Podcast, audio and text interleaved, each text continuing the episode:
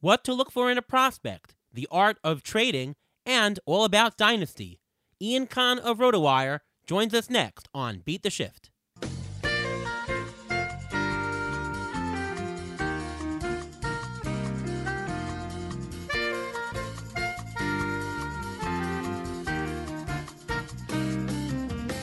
Welcome to another episode of the Beat the Shift podcast.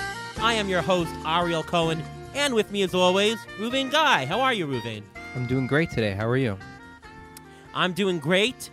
Getting to the holiday season through it. Uh, any uh, special plans, Reuven? Not really. Just hanging around with the family. Nothing special. You know, with COVID and everything. That's I guess what basically everyone is doing or should be doing.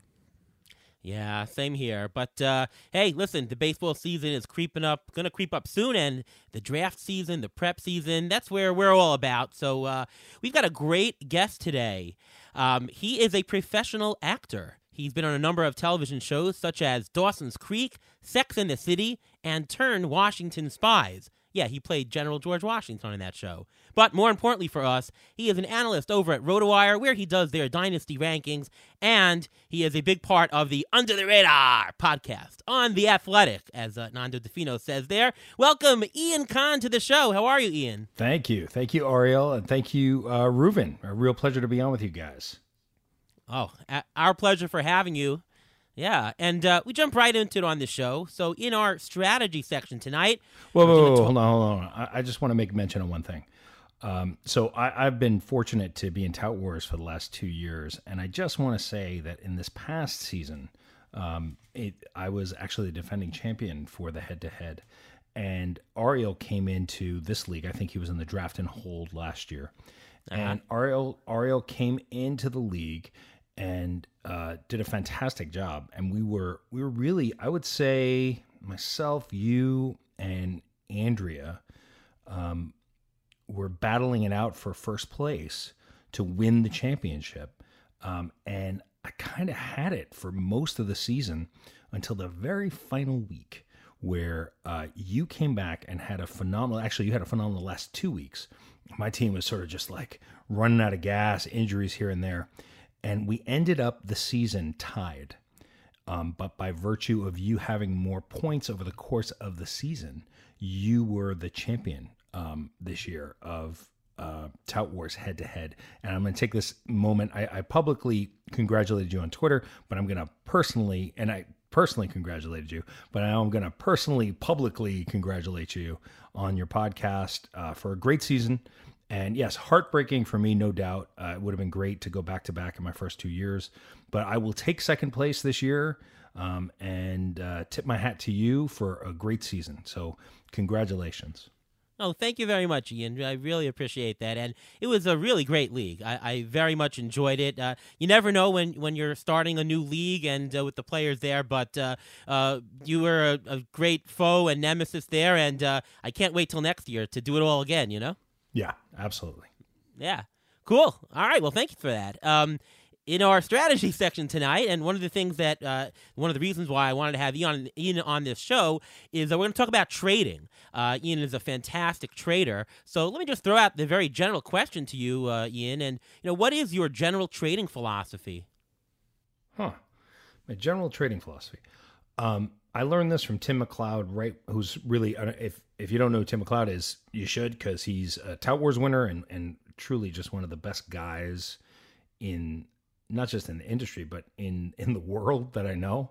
Um, and early on, Timmy said to me, said the key thing is, oh, you know, Ian. It's kind of how he talks, but I won't do a Tim McLeod impression. um, he said, uh, maybe I will. You know, Ian, the key thing is to make sure that it works well for both teams, eh?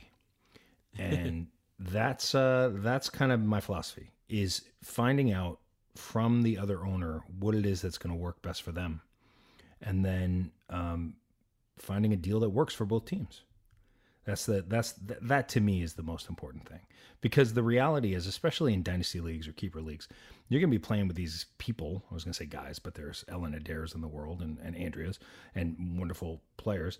Um, you're going to be playing with these people for hopefully for your life, and you know you could win a trade kind of big.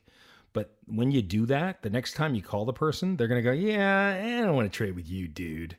and you got to understand that. So what I try to do is make sure that it works best and well for both squads. No matter and and look, the the the, the key thing for that, right, is to figure out what works for them.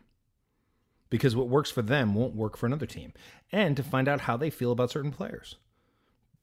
So th- Right. that's that's my general trading philosophy. And and what are you trying to accomplish when when when you're looking to do a trade? Because obviously, trading the idea on your end is to make your team better. Like, what's the general sense of what you're trying to do to better yourself?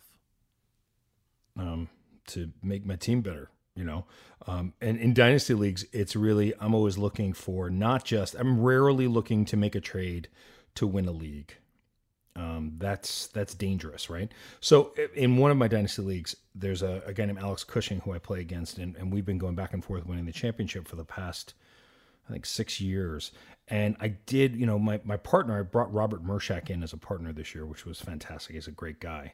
Um, and, you know, we, we had a really big lead going into August. I mean, we were, we were rolling, but then it got known to me that Max Scherzer was going to become available.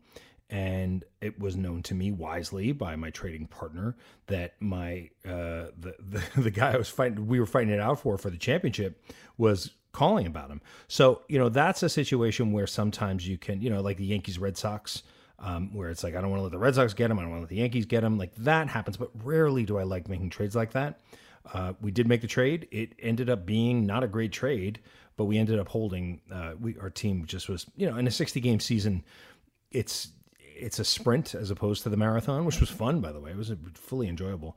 Um, so we didn't actually need Scherzer, but we ended up giving up a lot for him, a good amount. Uh, I don't remember exactly. It was like Daniel Lynch and uh, Riley Greene and Michael Brantley. I mean, it's, it's sort of. I think there was another piece too, and maybe a pick. Um, and you know, I don't love those trades. I like off-season trades better. Uh huh. Though though though when i am if if i take over a team or, or join a team like steve gardner and i steve gardner invited me to join him as a partner in xfl and so we're doing a little bit of a rebuild on on it that's when i like in-season trading uh, the most when you're trading with somebody who they're trying to win you know and Right. and that's that's the time to really uh, work people against each other. You know, you're trying Ron Shandler, you're trying to win the championship. Brian Walton, you're trying to win the championship. Who wants to win the championship? Well, do you want Yu Darvish? Because this is what it's going to cost if you want him. Um, so that's that, there's there's fun to be had there for sure. Do you play other owners against each other in that in that type of scenario? Subtly, yes. You can't really, you know. I, yes, sure. If you're doing it right, you know, say this person's trying to win the championship. You're trying to win the championship. I'm going to be the eight. What I like to say is, and because it's true, is I, I my goal here. I'm not going to win the championship this year in this league. My goal is to be the agent of the champion, and in the process, set us up for the future to be in that position that they're in now. So, Reuven, w- w- you and I play more in redraft leagues. Um, you know, what what is your trading philosophy in general, and you know, ha- how do you look to make your team better in an in-season context? Um, basically i'm trying to find the weaknesses of my team and see what i can trade because a lot of times people will overpay for certain values that they need. I also what i do is i try to look at each team and see if they're what they have in excess is what i need and see if my excess is what they need that way it makes us much more compatible and we're actually able to come to terms with the trade a lot easier i, I tend to not trade a lot when i'm in a league um, only if i see that it's really going to help me a lot because usually I'm very comfortable with my draft and I'm going to usually live and die a lot with my draft. That's not to say I'm not going to trade at all, but I know Ariel you're a lot more of a of an instigator for trades than I am. So, you know, I'm going to defer to you on this. well, I'm always looking to get the best value of my team. Obviously, um, I'll tell you what I do in terms of the two things I think of in a mid-season trade is one, I want to just extract more value, so I'm trying to trade from a surplus on my team, either statistically or positionally. Maybe I have a guy on my bench who I can probably slot into my lineup, but I might want to fill in another hole in my lineup that somebody else might have for me. Uh, and the other thing is, I like to trade for what's called marginal categories. Um, a lot of people make the mistake in a league of looking for uh, just raw deficiency, meaning, oh, I don't have a lot of home runs or I have too many stolen bases. But it's not about the total quantity of what you have. it's about the marginal quantity. You have to see, especially in a roto league, um, where the pack is. Are you in the middle of a pack in a category? Or are you far away? So if I trade for stolen bases, can I gain a couple of quick points, or is or am I so far out that it doesn't make a difference? Then I can trade. Right? It doesn't matter if you're at the top or a bottom in a. A category. It matters how close the category is. And for those categories, that's the ones that you want. And for the ones where it doesn't make a difference what you do, that's the ones that you can get away with. Um, so, Ian, a question to you that always comes up is two for one trades. And I know some people who say, I, I always want the two versus the one. And some people always say, I want the best player in the deal. Give me the one for the two. Where are you on that general trading stance? Well, it depends. It, it just depends on who the two and who are the one, right? Sure, um, sure. And depends on the construction of your roster. If you're if if you've got guys coming off the uh, the IL and you need to make space, two for one is wise. But again, I mean, are we talking redraft or are we talking in dynasty? Um, I mean, we're talking about dynasty today in the show, so uh, we have you here. You might as well talk about that. Yeah, I mean, I made a trade. Robin and I made a trade the other night. It just sort of came together and it's an interesting trade that's gonna it, it's gonna I, I, like trades that are gonna play out over many years right um, like there's a trade that cushing made years ago where he traded young josh bell for uh, great Jake Arrieta, and the league just went nuts. I was like, "What are you? Oh my god, how can you give him Arrieta for just Josh Bell?" And then Josh Bell turns around, and obviously last year was a, a real struggle, but the year before, and and then Arrieta was done, and it sort of looks kind of you know like, well, looks like that trade worked out. So uh, just the other day with Dean Peterson, who's another great guy, um, he traded Ohtani to us, Ohtani and. Uh, Ohtani and some picks, some good, decent picks. God, I think there was another piece in there. I can't remember now. That's too bad. I mean, we're talking about days ago here, and I can't remember. It's just I'm also doing a, a, a NFBC, and we did the RotoWire um, magazine draft. So there's a lot of a lot of players running around in my head. But I know that the main piece that went was Ohtani. Uh, ah, okay, great, found it. So we traded Tommy Edman, who Dean wanted for uh, multiple eligibility. Lorenzo Cain and Leody Taveras, who is the piece that I'm sort of wondering how that's going to play out. For Shohei Ohtani and a guy that I kind of like in Jeimer Candelario. And we also got a couple of picks. Uh, now, now, why? Why did that trade? You know, so, someone called me and said, "Jesus, he, I can't believe he gave you Ohtani." It's like, well, if you look at the construction of his roster, he had Reyes, um, Franmil Reyes, and Ohtani, right? So he's got two util guys and this is a one util league, and that's what you're looking for if you're really paying attention. So as soon as I saw that, I went, you know what? I want Ohtani. I want us to have Ohtani because first of all, Ohtani's fun, and fantasy baseball should be fun, and there's also a tremendous amount of upside there. Leody has great upside, but we we made the deal. Happy to take Candelario back for Edman, who was backing us up at third and second and short and outfield. Um, Cain was sort of an extra piece, but the thing about Ohtani is what I'm betting on is that he becomes either a pitcher or a hitter. Because in roto daily week, uh, roto weekly leagues, which is what this is, Ohtani's a pain in the ass. Yeah. because yeah, yeah. you don't have any place you can play him. But if he becomes, I, I watched some film because that's how I play the game, and I watched Ohtani pitch in 2000 and uh, gosh, it was 18, right? Yeah, 2018. Man, that stuff is nasty. Like if yeah. it, he was so bad last year on the mound, two starts, like got through three innings, like I think he like seven walks in one game. But long term, if Ohtani becomes a pitcher, like a full time like stud pitcher in a format like this, to get an ace because that's what he has the upside of, amazing. Now, if he f- fails and struggles, then he goes to right field or first base, and then hello 25 25 it's just I'm I'm almost thinking of him like a prospect because I don't think he's going to show full value in 2021. So, you know, there's an example where we're giving up three for two, and we took the two and kept the three and sold the three. Right, right. Um, I'll answer the question for for the, the redraft in the middle of the season uh, idea. Um, you know, it's about it's about risk management. I'm always talking about the risk management side of things, of being the actuary. Um, if you are late in the season and you are in a good position, you're in first place, second place in the money or whatnot, you generally want to decrease your risk on your team.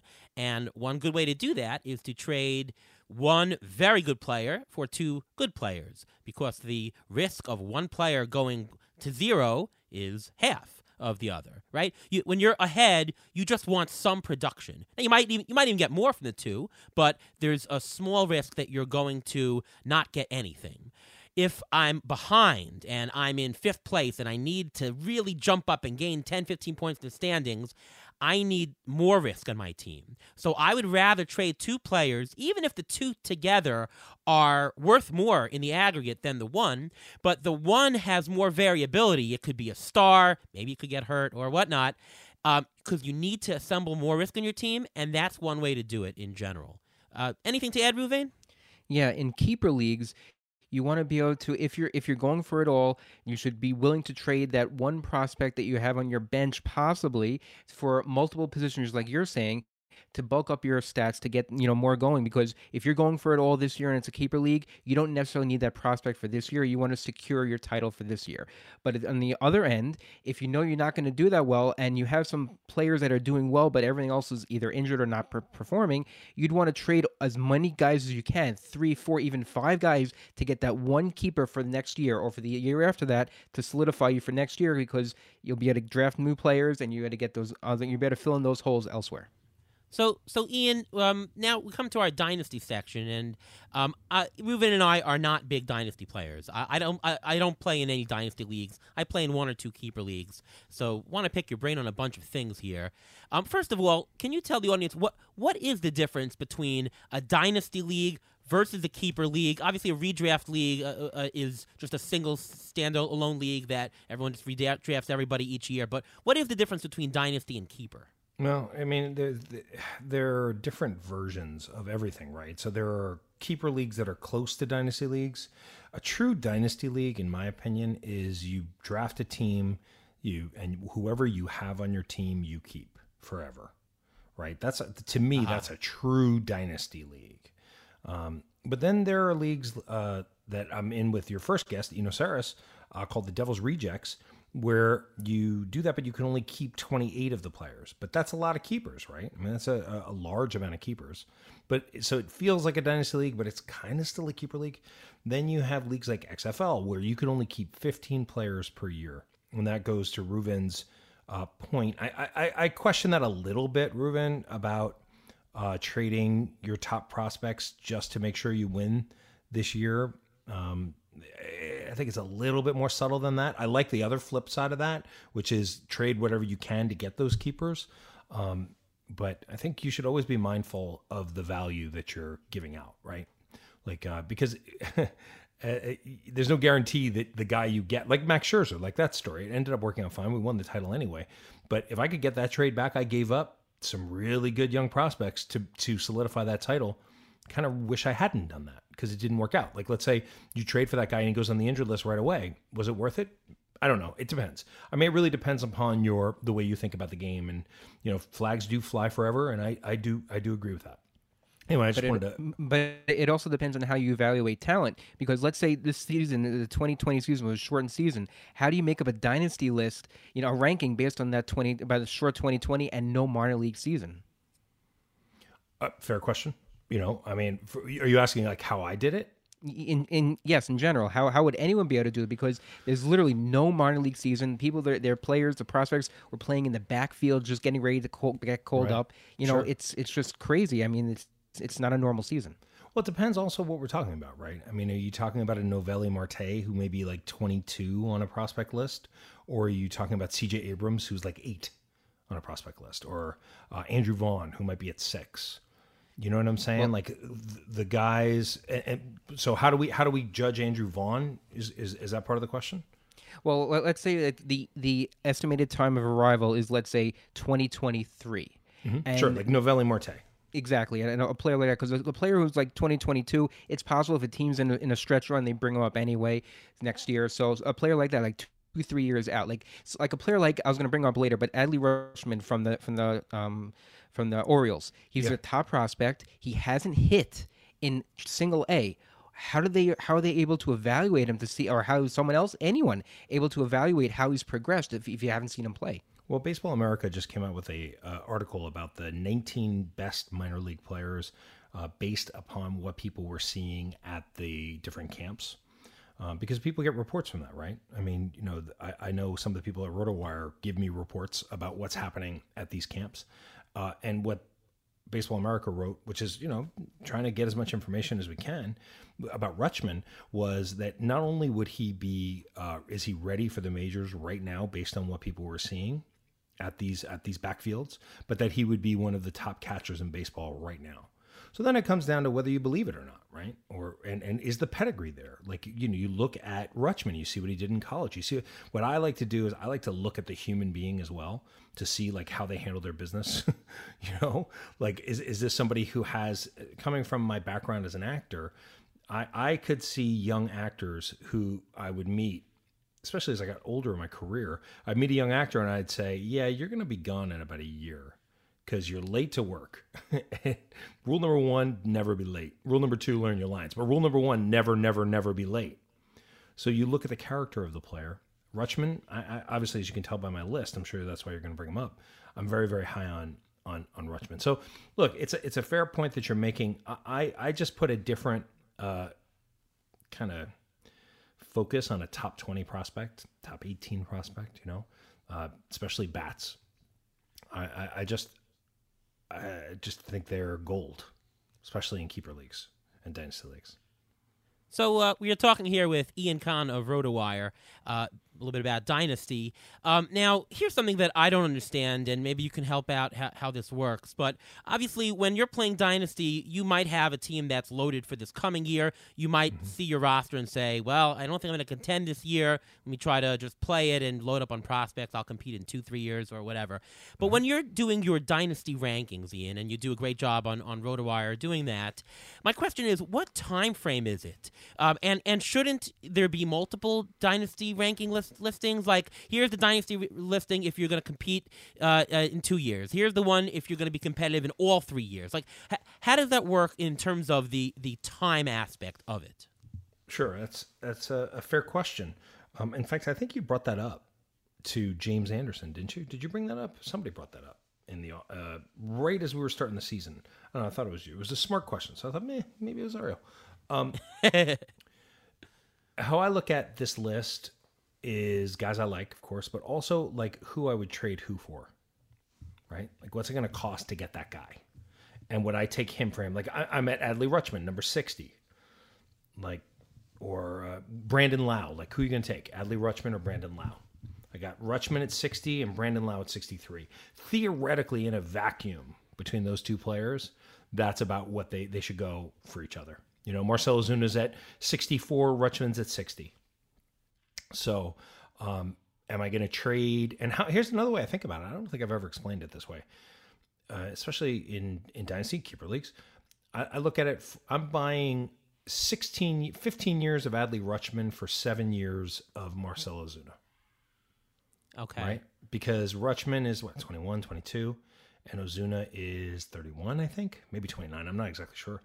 Um, so I'm buying those extra eight years. Now, yeah, for the next three years, you would imagine, based on Ozuna's StatCast, that he's going to bring more value than Adley Rutschman. But then there's all those later years that are going to come back and and okay, you know, so, you know what I'm saying. So right, that's so, how I'm looking at it so what you're saying basically is that uh, pretend that you have uh, a guaranteed uh, contract to each player for a dollar a year, but you get to keep them forever. So it's it's the compilation of the future value of players. Period. Is that basically what it is? Kind of. I mean, it's it's present value versus future value. Right. You know, right. As a, it, it's sort of actuary like. Yeah. Right. Right. And it's, right. It's right, like right. who do I want? Do I want? I, I think Starling Marte. I'm not the hugest Starling Marte fan um, because 31 going on 32.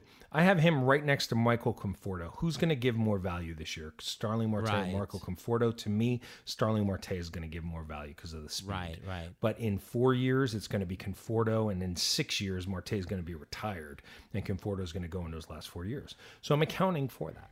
Okay, so I, I, got two value questions to you about this as well. Um, the first of all is um, how how can you compare trading value between ranks. So, you know, for example, uh, the a first round player here, the the eighth ranked person, uh, is that the equivalent of the seventieth player and the plus the 71st player? Like uh, how can we tell equivalent rounds? I understand it straight up but how can we use this to sort of gauge uh, w- what the trading is the value between rounds? I, I personally when i do any kind of drafting, I go on auction values for a redraft league. So I, I have a dollar man I can compare right away. Is there something equivalent for these dynasty rankings? Not exactly. And again, this is just my point of view, right? And I, I, who, how smart? Maybe I'm not that good. You know what I'm saying? So, like, just to be to be clear about that, this is just the way that I go about playing the game. Doesn't mean it's the right way to play the game, but if there's something of value that people can glean from it, that's awesome. Um, right. So I would say you know, I think it. I think it moves. I think it's. Let's say right, the eighth player on the. Let's go with the seventh player. Trevor Story is the seventh. Okay. Player. And then let's grab the. Uh, I don't know, thirty fifth player, Tim Anderson.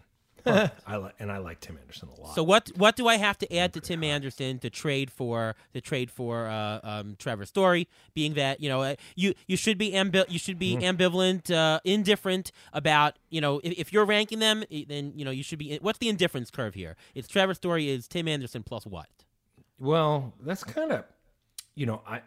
You have it's, another it's, question yeah. you're going to ask later is like, who am I higher on than most people? Tim Anderson, I'm higher on than most people. Like, I love me some Tim Anderson. Right. Um, so with Tim Anderson, oh, no, let's do. Can we? I'm going to move it off of Tim Anderson. It's just too close. Let's do Julio Rodriguez, who's just a few okay. down at 40. Sure. If we're adding, so because because Anderson and Story, like you could almost make. Well, it, you have short, you have shortstop. You know, yeah, there, right? I, I, just it, it just seems a little too. I don't know that that's taste. It feels like, but Julio Rodriguez, you're the 40th ranked player for the seventh ranked player. I'm going to want somebody in another top uh, another top 40 player. I mean, I'm not going to. Okay. You know, I mean, Julio Rodriguez and. Kelenic, Jar- Jarred yep, Kelenic? Yep. That, okay. that would do it, actually. I think that okay. would do it for me. I okay. think so. You know, you're talking about two of the top four prospects in baseball.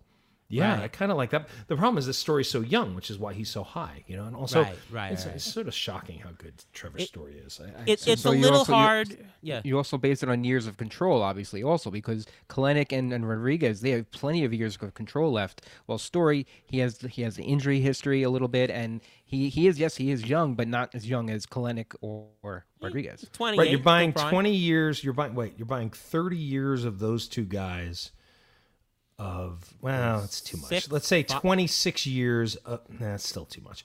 24 years. Let's say 24 years of top level value for five, six years of story. Yeah, something like that. Level, and yeah. if somebody wants, if somebody wants that player, that's what you got to give. Because then go back to the actuary risk right. assessment, right? Because what are the uh-huh. chances that Kelenic or Rodriguez are going to ever be as good as Story? Right. I, I don't know. I'm not sure. But you got two shots but you get two shots at it, right? And right. you know, there was a here's a funny trade that I made uh, last year. I've talked about this on other podcasts, so I apologize, but it's it, it tells a good story because Trevor it tells a good Trevor story. Look at that. Um, I traded like before last season, right before. Actually, it was probably in February because before COVID hit, so it was expecting to have a full season. I traded Charlie Morton and Charlie Blackmon for the first pick in the draft.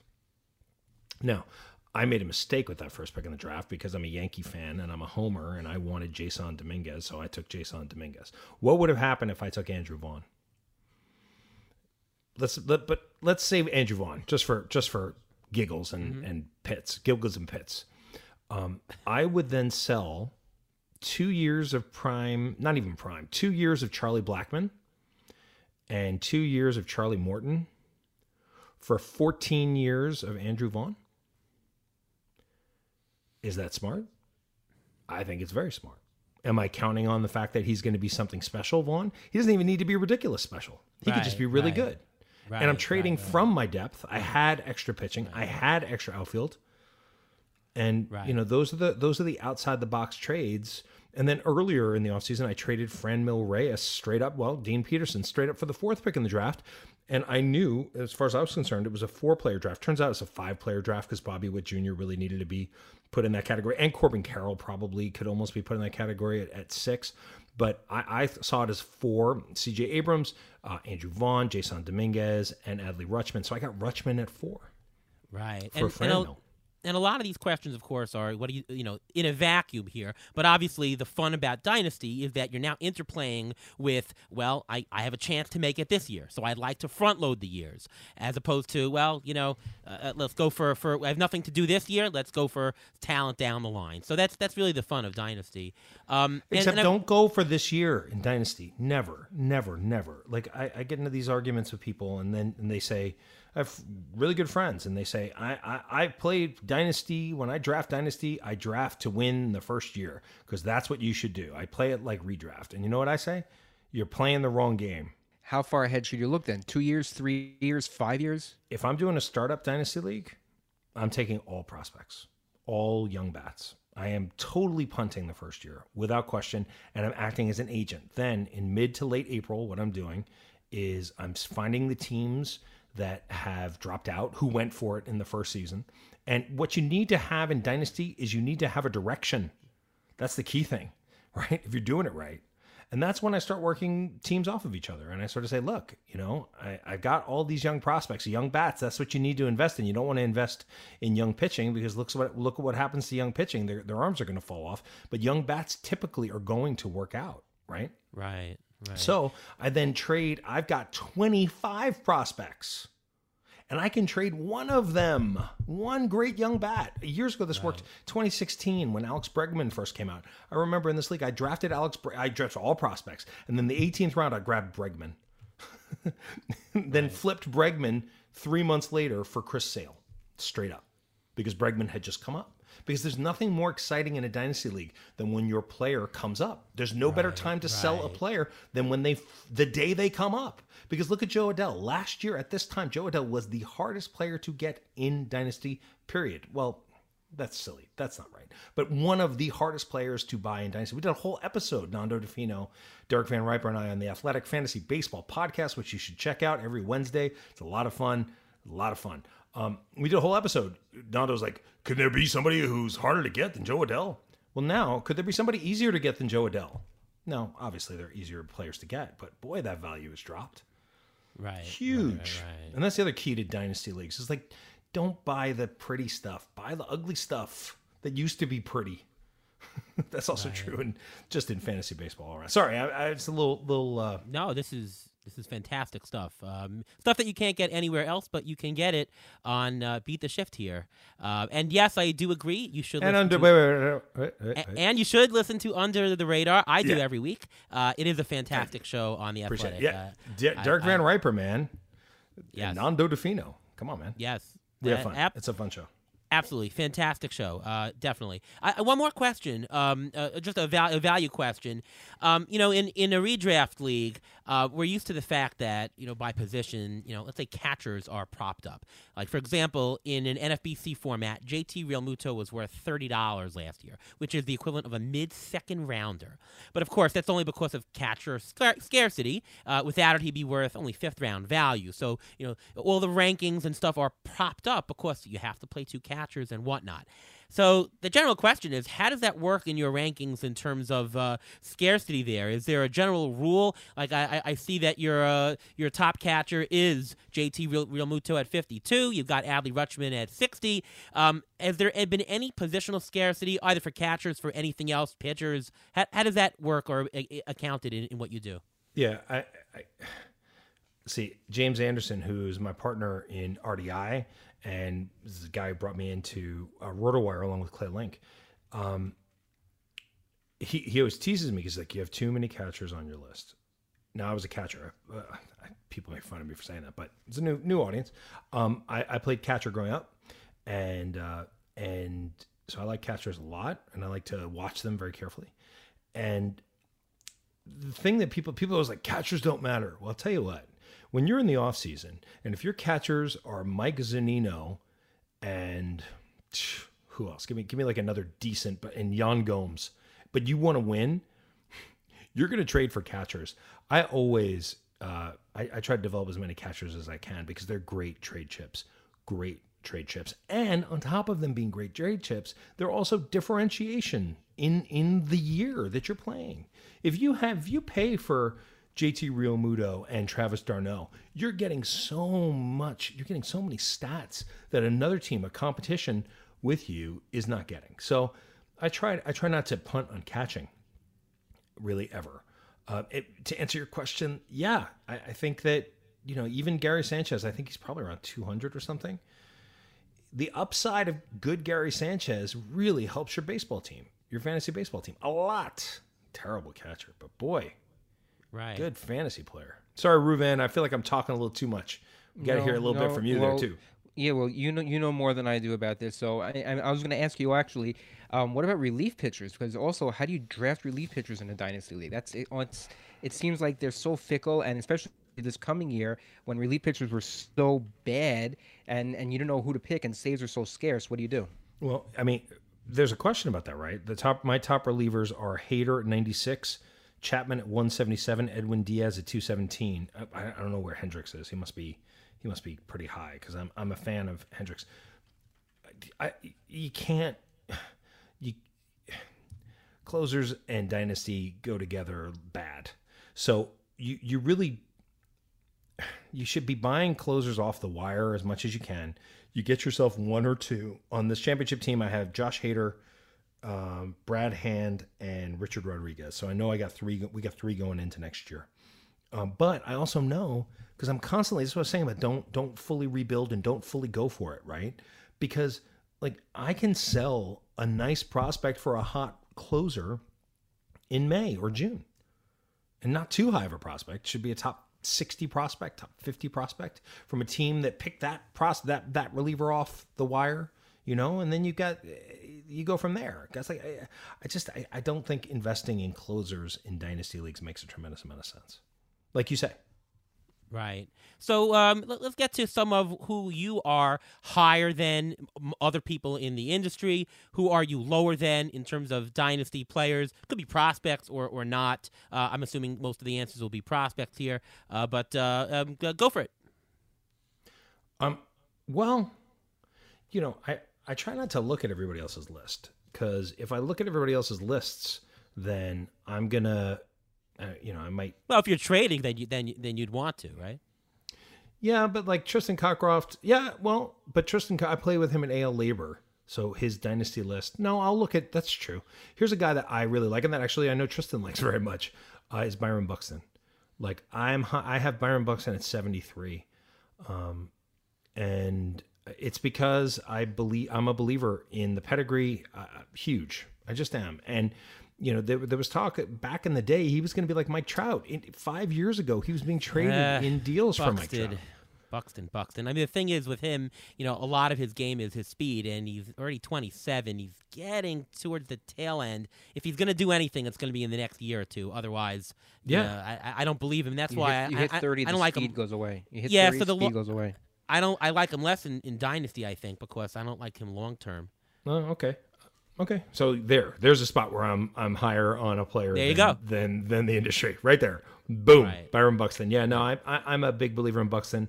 I grabbed him last night in the RotoWire magazine draft. I can say this. Clay won't be mad. At 97, and his ADP on NFBC, which is where we did it, is like 130. So I, I reached quite a bit for him, or 120 maybe, but I reached quite a bit for him. There was it was going to come back around to me again before um, before his ADP, and I just I was like, nope, nobody's getting him but me. Um, no. Right, So the, he's he's a guy that I definitely believe in, especially for this year, but also in dynasty leagues. I mean, he's not good in OBP, I'll tell you that. But if you look at his Statcast, if you look at the underlying numbers, his heart rate, all that stuff, pretty pretty good. Also coming off the shoulder injury, I think that's why he wasn't running. I'm hopeful because he he, he didn't run last year. He just hit Shoulder home- affects the running. Yeah, because you got to Sliding, sliding head first. That's what he did. Yeah, you're Yeah. the doctor, Ruby. So. Yeah, it's it's it's, it's, the- it's not the running, it's the sliding that he was more concerned about. He didn't want to do any more damage to his shoulder. That's right. Right. That's and and my hope is, you know, he's he's again trying not to run into any walls, um, because that's, that's Always the a plus. Always a plus. Yeah, well, I mean, he that's how he got hurt quite a bit, quite, quite a number of times. uh, yeah, but Buxton's better than Kiermaier. Um, so we'll see. We'll see if he runs. I think he could be. He has to me first or second round value upside. Not Does saying he remind you of? Uh, he reminds me of Carlos Gomez back in the day, right? He's got the the thread low, lowish average, but he's got the power speed combo, like 20, 20 20, 25 25 type thing. Yeah, if he runs. I mean, how many home runs? I think he had. I'm just off the top of my head. I think he had 14 home runs and about 150 at bats. Is that about right? Anybody have it? See, DVR. I'd always be like, DVR. What does it say? Well, let's take a quick look. I think it was about 14 home runs and about 100 last year, he Yeah. had thir- he had thirteen homers, batted two fifty four. in how many at bats? He had uh, 130 at bats last year. So how many home runs is that per at bat? Uh, it's a, it's a home run every 10 at bats. That's pretty So, uh, good. That's a In a tease. six- That, that's a tease. That's what Could it be. is. 50 homers in a in a 500 at bat season, right? Could be. Yeah. Could be a tease. But boy, there was a period of time there where he was doing it every Now, his, like his his homer to fly ball ratio though last year was 26.5. His average for his career is 13. So maybe there's a little bit of a jump, but I don't buy double. Uh, so uh, you know, it, I, I don't fully buy that. So how many dollars how many dollars do you think he's going to return next year? Uh, in a uh, f- in a roto format, Yes, sir. Well, I haven't really done the ATC uh, projections yet. Uh, last year, he was a. Uh, I projected him for a ten dollar player, uh, and he tur- returned uh, a nice thirteen dollar value. So I would probably guess somewhere around that range. I think the ATC long term effect is probably good. So I'll go with nine dollars la- next year. I'll say that he probably won't steal. He'll steal more than he did last year. Not as much as you think. Power won't be as much as last year, but more than we thought. I'll go with nine, ten dollars in a fifteen by fifteen team ro- roto. I'll take the over on that. Is this a I'll board take, bet the, I'll take the under because of injuries because walls keep going into him. Okay. All right. we'll, we'll- we'll see how, how it plays out. he, he could very easily be injured, um, but so clearly I'm much higher on Byron Buxton than than the industry. right. What about lower? Who, who who's somebody that you don't like that everyone's gaga over? It's hard. I mean, I well, here's a guy that I'm I, I'm not high on for this year. That I'm not high on, but he, he's kind of shown not to be high on him. So it's not. I, I don't I I don't imagine, but JD Martinez is not somebody that I would have on any teams at this point. And my thinking on this, and it could be totally wrong, but you talk about Carlos Gomez, right? Uh, I, I use Carlos Gomez all the time in my head about baseball players because he was a guy who had great upside coming up, but then really struggled. Like couldn't hit the ball right between the ages of like 21 and 27, and he was like this tease. Also, he was a pain in the ass, but he was like this tease, and he would go to different teams like we can unlock him, we can unlock him. Then he hits like 27, and all of a sudden, boom, right, boom. Yep. He becomes Carlos Gomez. He becomes the top third third round draft pick for the next four or five years, right? Sure. Then he hits 32, 33. His reflexes start to slow down a little bit and just falls right off the table. I mean, off the table, he fell, right?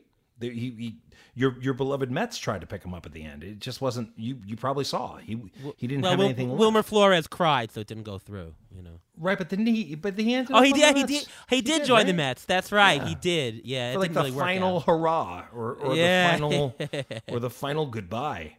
Yeah. So to me, guys like that who have like these really prime years but really struggle early in their career, that's what I see with JD Martinez. Like JD Martinez had some upside, went from team to team to team, right? He struggled here, got released. Who, who released him? I forget. Was it Detroit? No, I don't The, think Ti- the Tigers, the Tigers released him first. They had him. They no, sorry, Houston Astros. had him. Houston, yeah, Astros- Houston, the Astros right? And then he and then he went to the Tigers, scored some traded big, a couple times. Yeah. and then he, he was great at the Tigers. Then he goes to Arizona, right, for like two months, Right.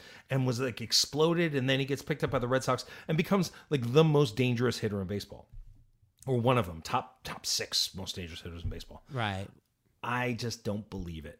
I think that I I think it's going off the table now. I could be wrong. I could be a year ahead. I could be two years ahead. Shoot, I could be four years ahead, and everyone can make fun of me and say, "Wow, you were really wrong about that, JD Martinez." But that's kind of my thing. Maybe in Dynasty, uh, I can hear that. Uh, I, I kind of am buying him for this year. I think that um, you and a lot of other people uh, in in the industry or the NFBC or whatnot are pretty low on him. He did bat only two thirteen last year, but he had uh, the lowest BABIP of his career at two fifty, and he's a lifetime three forty BABIP player. Um, if you look at his underlying stats, walk rate almost the same, strikeout rate almost the same, uh, fly ball rate was higher than his normal, uh, but his homer to fly ba- ball rate was half of what it usually is. So I think it's just I think it's a, a down year. He had some uh, uh, unluckiness. I think that he blames the the video the that he couldn't ha- he didn't have access to in game video. Maybe that's it. But just looking at pure regression, I, I think he's really the same player he was. I think he has a bounce back. Maybe not to his lofty level of hitting 300 every year, but you know Steamer has him projected at 277, 35 homers. Um, he's not quite Nelson Cruz, but um, I, I think he's more Nelson Cruz than Carlos Gomez. So uh, I would take the over on you for, for JD Martinez. Well, what's what's his number for next year? How many how many dollars do you give him? Um, well, I, I don't know. Uh, probably high twenties. If if I High would guess. twenties. High In ter- twenties. yeah, high twenties. We're not talking about thirty dollar anymore that I would have Right, paid but for him. you're saying like 27, 28 even. Maybe a little eh, twenty five dollars I'd pay for him, probably something around then. I mean, I, I wouldn't pay twenty five dollars. That's what I would value at him. I would want to get him for twenty if he's going that low. Well, the Right. problem is he only he only played seven he only played seven games in the outfield last year, so that the eligibility may be an issue. Do you want him clogging up your utility? Nah, it doesn't matter. You, we- talked a little bit about uh, last year, uh, uh, last episode with Eno. Um, guys who are in the top seven, eight, nine rounds doesn't matter. You take them because they're value. You don't have to worry about clogging, D, you know, DH. Gee, I don't agree with that, but um, I, I, I'd, I'd be a little I'd be a little nervous having him. I'd rather have I'd rather pay you know five dollars more or six dollars more and get that Nelson Cruz and have him clog up my utility. You know. Nelson Cruz is over forty. He's he's uh only thirty two years old. He's gonna be thirty three this year. he's JD 33 Martinez. already. All right, so you have him at 25. Reuven, would you take the over or the under on $25? I would take the under just because he has he had a down year, and I think a lot of his his regression was because of that lineup. Devers didn't pro- didn't produce That's until true. the end of the true. year. Xander Crappy Bogaerts was hurt. He he didn't have any protection in that lineup, and he had so much pressure on him because that pitching staff was so bad that you don't know how much pressure he was putting on himself to try to perform. Um, I, I I'll take the under on that twenty five dollars, and uh, part of it is the eye test for me. It's always the eye test, right? Because I, I I watched him and I, you know, I I'm really out on my own on this BABIP business. Uh-huh. I saw him hit the ball not so hard a lot. I saw him look really frustrated a lot last year. I saw a guy who Well, went his from uh, his hard hit contact rate was forty eight percent, highest of his career by far, and he hit thirteen point five. Uh, I'm sorry, I'm, I'm looking at Byron Buxton. uh, so uh, Oh, Byron Buxton good. had a good year. that's good. That's let let me look his up. That was the guy who I thought was going to be pretty good. Yeah, yeah, yeah. Sorry about that. That's all right. Um, Byron Sounded Buxton. very confident though. Uh, well, I looked at him like, what the heck? extremely confident Um, right no, look, looking looking at his his uh, no, looking at his his hard hit. Uh, it was a touchdown, but not terrible. His barrel rate was same as 2019. So you know, and launch angle was higher than usual. So maybe there was a little bit of a change in swing. Uh, so yeah, it, it looks like there's a little bit of decline, but not enough to make me spiral and say he's done because he has a you know just a, two say he thirteen done. average. I didn't say he was done. I just said that I'm lower on him than other people. That was the question. I have him at 106. I mean, w- uh, Miguel Cabrera is done. I had to take Miguel Cabrera off this list. There's a moment when you're doing these rankings where like you take Albert Pujols off the list, and it's like, oh, Sad day, right? well, it's just it's a noteworthy day. You know, when and, and also what I do is I, I've got my Google sheet, right? And I'll take them out of the top 400. And once they leave the top 400, like it's very hard to get back in. Not impossible, but at that age, very, very hard to get back in. Right. So, So, talk a little bit about prospects. Let's go to I Reuven first. okay, yeah. Uh, uh, let, us see. We should do some board bets. Uh, uh, but uh, you know, twenty-five to me is is more of a, a borderline. It's a good uh, uh, over you underline. started so with, wait, Ariel, you started with high 20s, and then we got to 25. um, High 20s, right? Mid twenties, mid twenties. yeah. Well, mid 25 20s I'll- is 25, but I'll, Yeah. I'll, I'll I'll I'll take the over on twenty-five. Let's, okay, let's put perfect. it this way. There you go. Yeah, I think that's I- fair. I- I'll take the I- under. Right. Okay. I would. I still wouldn't pay for twenty five because I don't like buying players at price. But um, yeah, for for just straight value, I think I'll take the over this year. This year Sounds only. good. I- Sounds I good. can't tell you. Sounds good. Let's go to uh, Ruben first for prospects um, in our prospect section, and um, you know what is generally what you look for in in selecting what you think are going to be the next big prospects. And the second question for that, Reuven, is what skills that are more immediately trans translatable from the minors upon reaching the majors. Okay, well, first of all, for prospects, you have to see the team they're on and their path to playing time. That's very important to make sure that they're not blocked at a certain position, or if they are blocked, whether they start learning a new position, because that's very possible also. Whether they're a top prospect, very few low down prospects ever hit. A lot of the big names out there now were all top, top prospects, Fernando Tatis, and you can, you can go on, all the big top prospects, they mm-hmm. all are hitting. And while it's very hard to find another Mike Piazza who was drafted in the 190 whatever round he was drafted in. What you're looking for in skills, though, and what translates from the minors I see to the majors the most is raw power and speed. Raw power, you can't you can't make that up. That that's just the way it is. When Pete Alonso came up, everyone said he had raw power. They were wondering how it would go through. It went through. You're mentioning JD Martinez. I had him when he was still on Houston. I thought he was going to be good, and I had to go through everything with him. But he had the raw power in the minors, and I just held on to him because the raw power will show up, as does speed up until the age of 29 or 30. So if you're looking for a steals guy, their their prospects are the best ones to get because they're younger and they run faster. As for pitchers, I guess the only thing you have to look for is velocity and to make sure and, and control, but control doesn't always play out in the minors as it does in the majors. All right, same question to you, Ian. Huh. Um, that's a lot. Uh, interesting stuff. Uh, you know, I think hit tool matters a lot too, uh, for me. Power, speed. What I'm looking for is guys who can go the other way, especially in this shift. Cent- beat the shift. Hey, right? Beat the shift. That's what we're trying to do here. Um, exactly. I really look for guys who are going to beat the shift. guys who can hit the ball to all fields. Like I remember Pete Alonso uh, being very, very excited about him years ago.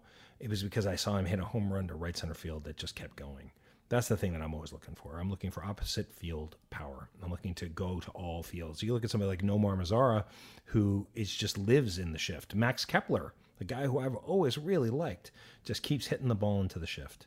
Um, and I think that that's something that's really problematic for me. I really try to avoid young pitchers because there's just so much downside. You just, they break, and once they break, once they become TJ'd, their value just it, it doesn't just go in half. It goes by like you lose eighty percent of it. Talk about risk there.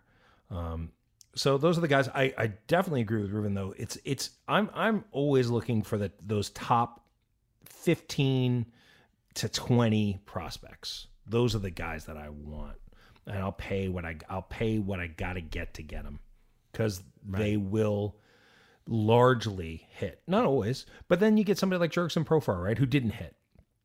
I draft him every year. because there was a period of time where he was going to be he was the number he was the Wander Franco of his time. Not quite, because Franco's got a better hit tool than Profar ever did. Profar was more of a well-rounded uh, right. prospect at the time. But um, you know, I'm always looking back to that pedigree constantly. It, when I do my NFBC, you know, we could we could talk about this team that that I got going right here. Um, it's got uh, just all top prospect guys, all guys that came up and were were going to be special and either exploded into specialness or have shown the specialness. I don't think specialness is the word, but you know that's that's what I'm looking for. I appreciate that pedigree, so I'm looking for those kinds of players. Guys like Jameson Taillon, right? for a period of time when he first came out, drafted out of high school, I believe. Um, you know, he was a top ten prospect. He was the second pick in the draft, I want to say, for the for the Pirates. You know, we're still waiting for him. He had one good year in 2018. 2018 was his one monster year, but he showed that. He showed that he had that ability. So I'm still buying on the upside of that, you know? Right. Since you mentioned a little bit more of the dynasty and you mentioned some power, I'll just talk about the speed aspect. And I play a lot of redraft leagues. We had Eno Sarris on the show last week mentioned that stolen bases. Uh, he's fantastic. Um, yeah. Stolen bases come from young players. So prospects, and I generally don't like taking prospects in redrafts because you don't really know what you're going to get. Um, I mean, a Juan Soto hits right away, but you know you don't always get that. You can get the Vlad Guerrero Jr. Yeah, mostly, mostly don't. don't um, but speed plays. So you know, looking this year, you got Vidal the Zabrugin. I don't know how to pronounce his name exactly. Bruján. Uh, Vidal Bruján. No, um, don't do it. Don't do it. Yeah, I'm like he, he's uh now the Rays do Rays things, but right. he stole Rays 48 ba- stole 48 bases in the minors uh, in 2019. I would look for guys like this for an immediate impact. But he's uh, not going to Bruján. Bruján's not going to be up. He's not going to be up and if you draft him in in March, I don't know, man. I mean, maybe I could be wrong. Well, we're talking about an in, we're talking about an in-season pickup for Oh, in season pickup, sure. comes If you hear Bruján is getting is coming up, he's worth a, a purchase, even though it is the Rays and they, they're the Yeah. they're the freaking young worst. young guys prospects who have starting jobs are a good sign, especially if they steal. Let me let me let, me let me let me go back to one question you asked earlier of guys Yeah. who I'm higher on than other people. Yep. Um, I think I'm higher than other people for a dynasty list. I've got Mondesi at 29. Ooh. Mondesi is a character. Uh, Yeah, he's- but Mondesi wins leagues, man. But you need to see whether he's fully healthy. Also, you see, he didn't. Is I don't it- think he was fully recovered last year from the shoulder issue. I think Right. now that he's had a whole full year and he's had the whole winter to rehab, you may see the Mondesi that we saw the year prior. I mean, That's- that's but look at we. on. but remember, guys, remember what happened in September, mid August to September to the middle of September last year. He was the best player in baseball, in fantasy baseball. Period. but but he uh, was, the July August was uh, pretty putrid there. but as yes, like- but as Ruben said, he was still coming back from a terrible Right. shoulder injury. Right, You know, right. I mean, the, but in 219 at bats, he ended up with a 256 average, and if you had him early in the season, he was hitting 91. I mean, 91, something like that. And Uh, you had a to lot of play him, and strikeouts. you, and you had to play him because he's he's always that threat to steal. You can't Yeah. sit him though. I sat him for the his first big breakout week. Robert Mershak and I. That team obviously is a is a beloved team of mine because I talk about it a lot. But we have Mondesi on that team. We have Tatis on that team. We and uh, we sat him that one week because we were trying to get average because we were running away with it, but we were trying to get average. And uh, and we sat him and he stole like seven bases that week. And I said to Robert, I was like, I don't care. He plays. We have to play him every. He had 24 stolen bases and 219 at bats. Right. I mean, 24. Mondesi. Mondesi, you're going to get the steals. It's a Billy Hamilton guarantee type steals. No, but The it's not Billy Hamilton because he's No, but it's six not. runs. So, right. The question is: Is the power? Is is there enough power that it now becomes okay? We've got a, a legit 20-40 type guy. Uh, it's close. He- he- Mm, I think you've got a Close. 1550 guy. Well, let's see when he comes back to spring training. If they say he's bulked up, if he's bulked up, then you can expect more power. You know, a lot of times when the spring training will say he's in the best shape of his career. If he's bulked up, that means he's trying to hit for more power. and the other question though is Doesn't it's a to though. it's a risk management question on Mondesi because it's a guy. It's not a guarantee that he's going to go. He's one of the guys that I have a, a hard time projecting the value because I see so much variance in other underlying projections. I mean, he he could go belly up because of he could be injury prone, um, but he can obviously be a first round player. And the question is, where is he going to go in drafts, and is it worth it at that price? Thing is that he does steal, and if he plays, it's a guaranteed slam dunk steal, which is so valuable these days in Roto. So Yeah, who's Ah. close? I mean, not in points leagues, but who's close to him? Who's stealing bases the way Mondesi is? Trea Turner. Um, Close. Is Close. you know close and more of a guaranteed of the hit tool. You know, Yes, for sure, for sure, and that's why Turner. I picked Turner at six. Speed matters. What about Whit Merrifield? Same team. He'll steal. He's still stealing. He'll, he can get you like uh, you know maybe twenty five to thirty bases and a better, Better hit, hit tool. tool. He'll hit for average. He'll give you some power. He'll score runs, and he's hitting second in the lineup there. Yeah, I'll take Mondesi over Whit Merrifield for sure. yeah, I, I, yeah. for just, just for sure. Mondesi could could be a forty five dollar player. Could be a Right. fifty dollar player. Correct, correct. So, but I mean, and it's a fifteen team league, right? right. You gotta you gotta take a little bit of risk. Or you don't have to. You don't have to. But for Don't me, You want if you if you want to win, you have to take that risk. I mean, you don't even have to. Depends to. on the price. But, Depends but- on the price. but look, I mean, for me, Mondesi is is a is a he, he's like I mean, if JD Martinez is twenty five dollars, what are you paying for for Alberto Mondesi or Raul Mondesi Jr.? What are you paying I'm- for him? Thirty. Not uh, no, not even. I I I I'd say also around twenty five to thirty, um, something like that. Ooh, ooh. Okay, so here, here, here, here. I'll take Mondesi. You take JD Martinez. Let's see who wins. How about that? Very variable, but you know what? I'll I'll I'll, I'll go for it. I'm, I'm a gamer. That's interesting. That's interesting. I mean, it's five not- by five. Five by is, five. That, is that a board bet? What are we betting here? I have to watch a couple of episodes of Dawson's Creek. No. No, you don't. no. You don't have to do anything. We'll just know. All right. all I'll right, take all right. Mondesi. I'll take I'll take- Mondesi, who I have at, at 29. There's one other guy who I do like this year as a dynasty buy low uh, in the offseason is Stephen Strasburg because um, I and I actually have him pretty low. I have him at 99, but I did that before the word came out that he's going to be ready for spring training and, and all systems go, which is I believe came out. Um, that would move him up quite a bit for me, and I traded for him in the Eno Sarris Devils Rejects League uh, to a player who was doing a rebuild, I think, is a retool of some kind, and just wanted to get young bats, and that could be dangerous as well. Um, and he traded myself and Wilson Karaman, my partner. I like to have partners in dynasty leagues at this point, just just to have someone else there to. to I do like it. to have partners in leagues. Yeah, it's fun. It, it, Oh, yeah. If you if you if you have a good time with the guy, it's it's really fun. Um, and we traded Garrett Hampson straight up for Stephen Strasburg in late August of last year. We, we don't like Hampton on this show, so we're, we're a fan of he's, that. he's not that high. Um, our, let's let's finish up uh, uh, with a little bit of uh, for the 2021 season. So we're not talking lo- long-term dynasty, just talking about this year. Uh, what are some key prospects to know who might be interesting or whatnot? Let everyone give one or two. Uh, start with you, Ian. One or two. Um, Yeah. Okay. Uh, I'm going to say Alex Kirilloff in Minnesota should have a path to playing time.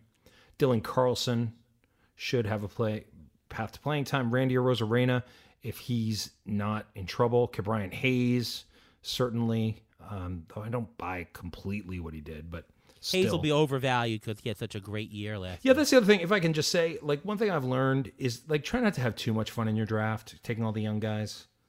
Like, just be be smart about it. Don't, especially with young pitchers. The just just be careful. Like, th- don't don't don't bank your season on Mackenzie Gore, okay, or, or Nate Pearson. Like, let them do it for a minute. There was only one Jose Fernandez. They don't come up and do that very often. Although Sixto Sanchez, like Sixto Sanchez, is a guy that I'm avoiding. Why? Because I just think, I mean, he might he might explode and be like a top 15 pitcher, but right now you're paying top 22 pitcher price for him. He also could be injured really fast. Uh, an, another guy, I- again, I worry about Wander Franco because of the the Rays, but just drafted him in a in a 50 player NFBC draft and hold. And Jared Kelenic is somebody who.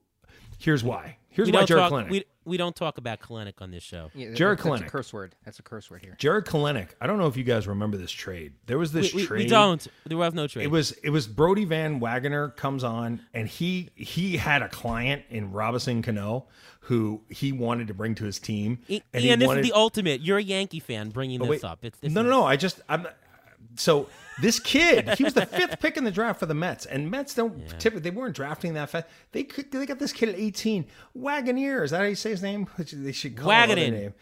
Whatever it is, he, should not be trades Jared Kelenic, and I think Justin Dunn went in that trade too. Am I right? Yes, he did. Yes. And who Yeah. there was? Was there another pitcher as well, or was that it? They, they threw Jay Bruce and and uh, Oh right, right. That was that was the Swarzak. that was the salary Swarzak. dump that tried to make it seem okay that they were bringing his client who was 36 years old. I mean, that's got to be the right up there. Not as bad as the Tom Seaver trade for Doug Flynn, but it's in the ballpark. And like like a dynasty league trade, that trade is going to hurt Mets fans, I think, for a very long time. I mean, 15 Is that is that years. is that sort of like the Jay Buhner trade when the Yankees kind traded of, him kind away? of for Ken Phelps. It is in the ballpark of that, but I have a feeling that Jay Buhner. I wasn't playing fantasy back then, but Jay Buhner at his height. You know, I, I used to play Stratomatic baseball back then. He was a one minus five right fielder with power, but he he wasn't stealing any bases. So Jay Buhner probably would have been like a fifth round pick, sixth round pick. This kid, I think, Kelenic, Kelenic, Stop Jared. Kelenic. This kid, Jared Kelenic, that kid, he could be a peren- could be a perennial first round player. Gosh, if he was still in the Mets, Well, in six years they can. In, in six years, the Mets can afford him. yeah, but they're going to extend him. The Mariners would never let go. But here's my point. I was making another point before I decided to just do Thanks, that to you guys. thanks. Sorry about that. I just had to do it. um, but but here's my point. I actually think Kelenic has more of a chance of coming up this year than I did last week, and that is because Rafael Montero was traded to the Mariners, which suggests to me, which suggests to me that the Mariners are going to try to win baseball games this year. and if they're trying to win baseball games this year, to get what should be considered a number, the number three prospect in all of baseball, who's fulfilled every hope that you could ever have had at, for a prospect already, and he's what 19, 20 years old, they're going to bring him up. I think they're going to Well, bring him up and play him. just on that point, by the way, I, I, I do think that there's a good chance Kelenic will come up. But um, if you, I, I wouldn't say it's because of, of Montero being traded. You know, closers are the interesting thing because they build up trade commodity in the middle of the season. Like, who's the hottest guy that you Yeah. have to get right at the trade deadline? It's a it's a good reliever. So if I think they're Yeah, the Seattle plan. think- could Yeah, be to take him, play him, get in the closer role, and then get something for him at the deadline. I mean, maybe, but I don't know. I think the, The guy likes are- trading. To Podol- uh, He does, uh, yeah. He made a really good trade with those Mets. Oh my god! Thank you, thank you. but but but I will say this. I will say this. I, I this this is just my instinct. I could be wrong, but when I saw that, I went, "Ooh, all right, let's go get Jared Kelenic in this Yeah. draft and hold," and we did. So right, right. right. I, I just and also last night, just there were, gosh, I think Clay Link took him, and like four people in the room. Paul Sporer was like, "Oh no, I wanted him," you know. So I think I think I think the fantasy world is really high on Kelenic. Yeah, yeah. Sorry Um, about that, guys. Couldn't sure. Thanks a lot. Uh, Hey, you got Steve Cohen. Come on now, your cousin. that's right. That's right. He's actually my, my uncle, by the way, in real life. Yeah, you're a liar. Yeah. You're a liar.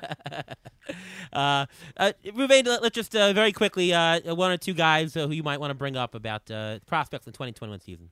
Well, actually, Ian mentioned um, Alex Alex Kirilloff. Our one player we loved on this in this podcast is is uh, um, Rosario Eddie Rosario. He's gone, so Kirilloff you? is going to play. Yes, we for some reason we liked him a lot. I don't know. Um, another guy I want to mention. Actually, these are two pitchers.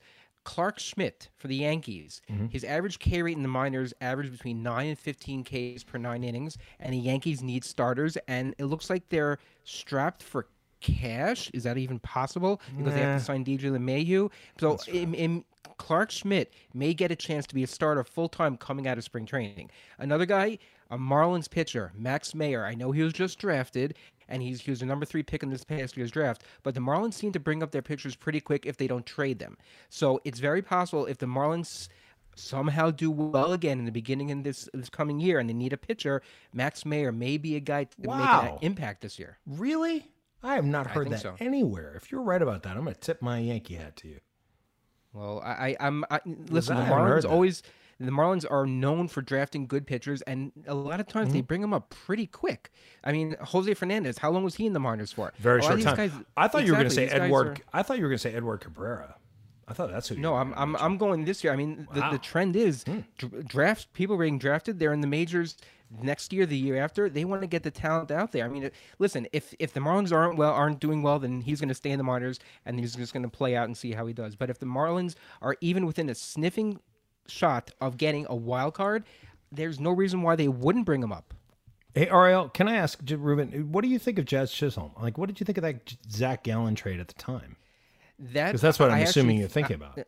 I, I was very high. I, I love Zach Gallen. I, I I don't know why they even traded him. Yeah. Um. I, I because I- I think the trades the Marlins make happen to be some of the not that smart. I mean, Lewis Brinson didn't seem doesn't seem to be working out. A lot of the guys. I mean, that outfield they had that they traded away. Mm. I mean, it, they would they would they would have won the won the um, won the National League East this year if they had that. They had Ozuna, Yel. I mean, not this year, but in, in the year before, Ozuna, Yelich. I mean, come And on. Stanton. it's- Sure, sure, sure, sure. and, and, and Stanton. But wait, So wait, wait. they're Not, all of their trades. Not wait. I got one for you that was very good, or I liked it a lot. Uh, they got Caleb Smith and Garrett Cooper from Michael King. That was a sweet. Yeah. That was a sweet that, trade. that, that, Yeah. that was a sneaky trade, but that, that's Yeah. not on the same level as No. these other guys. That's that's the whole thing. But they were also they were dumping. I mean, they were just dumping salary. They were just trying to get. There was. I agree with uh, both of your takes on those trades. Uh, I, I do like uh, Gallen better than uh, Jazz. Um, so uh, a couple guys that I, I'll mention, and this is for the 2021 season. Um, uh, some interesting guys. Uh, Alejandro Kirk, a catcher on Toronto. Um, not somebody that may start the season with them, although he did play some games last year. I think uh, he's he's a good type for like a best ball uh, type format. And if you want to grab Jansen and then later on grab Kirk, so that you get that tandem, uh, the uh, the handcuff in the end, that's a good play for him. Um, I like uh, Ryan Mountcastle, who I guess still qualifies. Maybe he hit 333 last year. He's not going to do that again.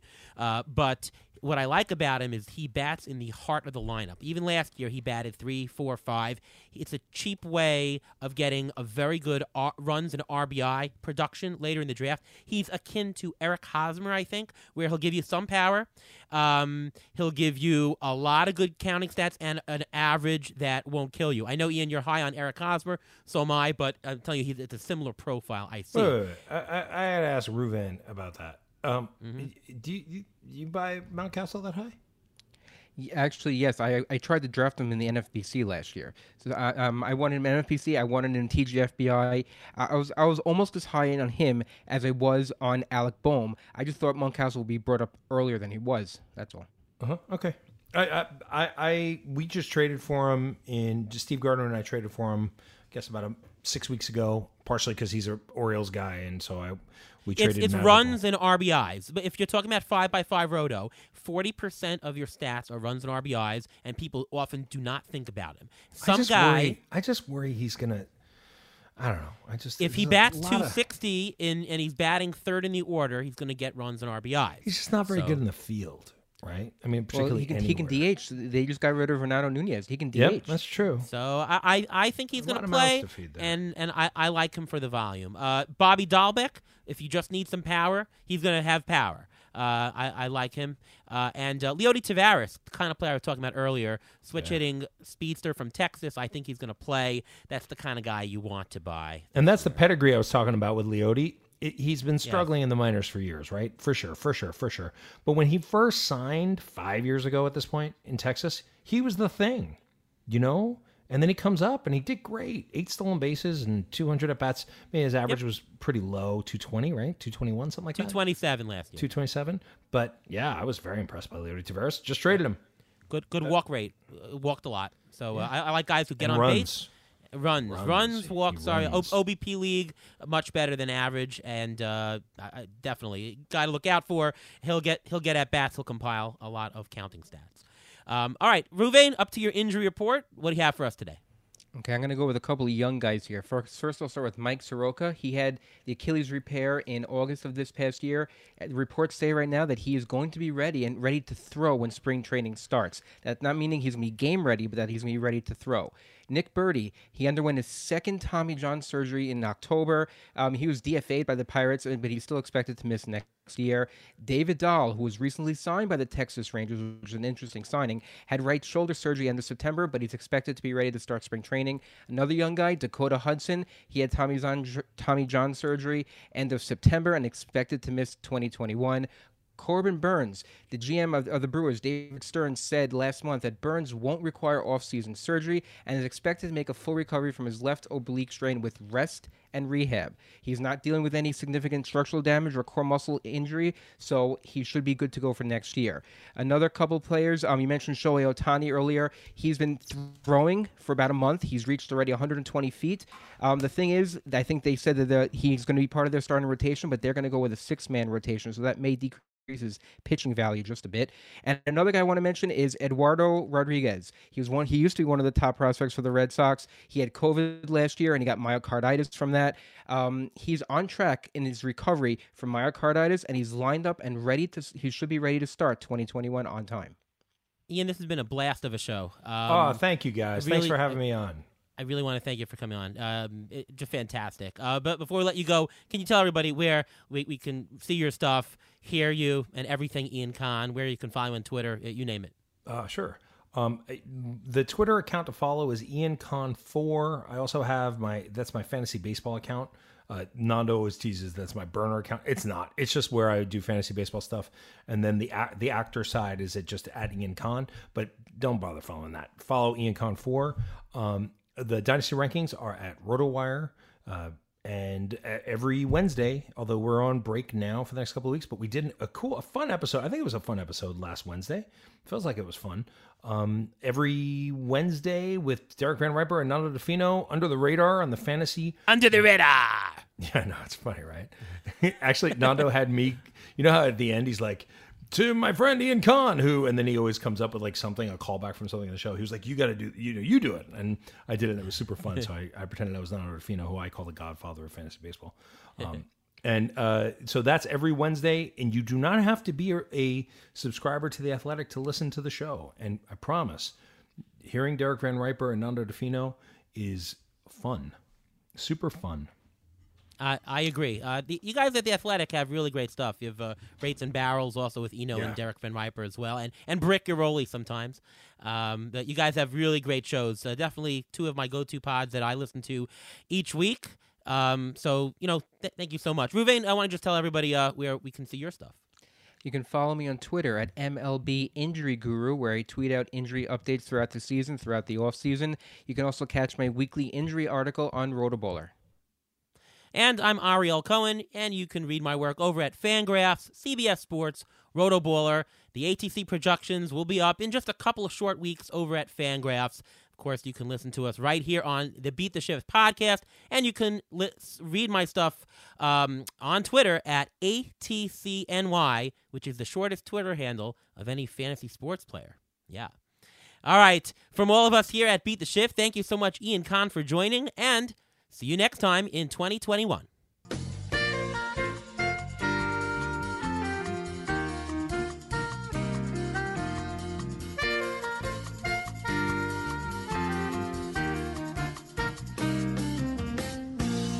Thanks for listening to the Beat the Shift podcast presented by Fangraphs. Follow us on Twitter at beat underscore shift underscore pod.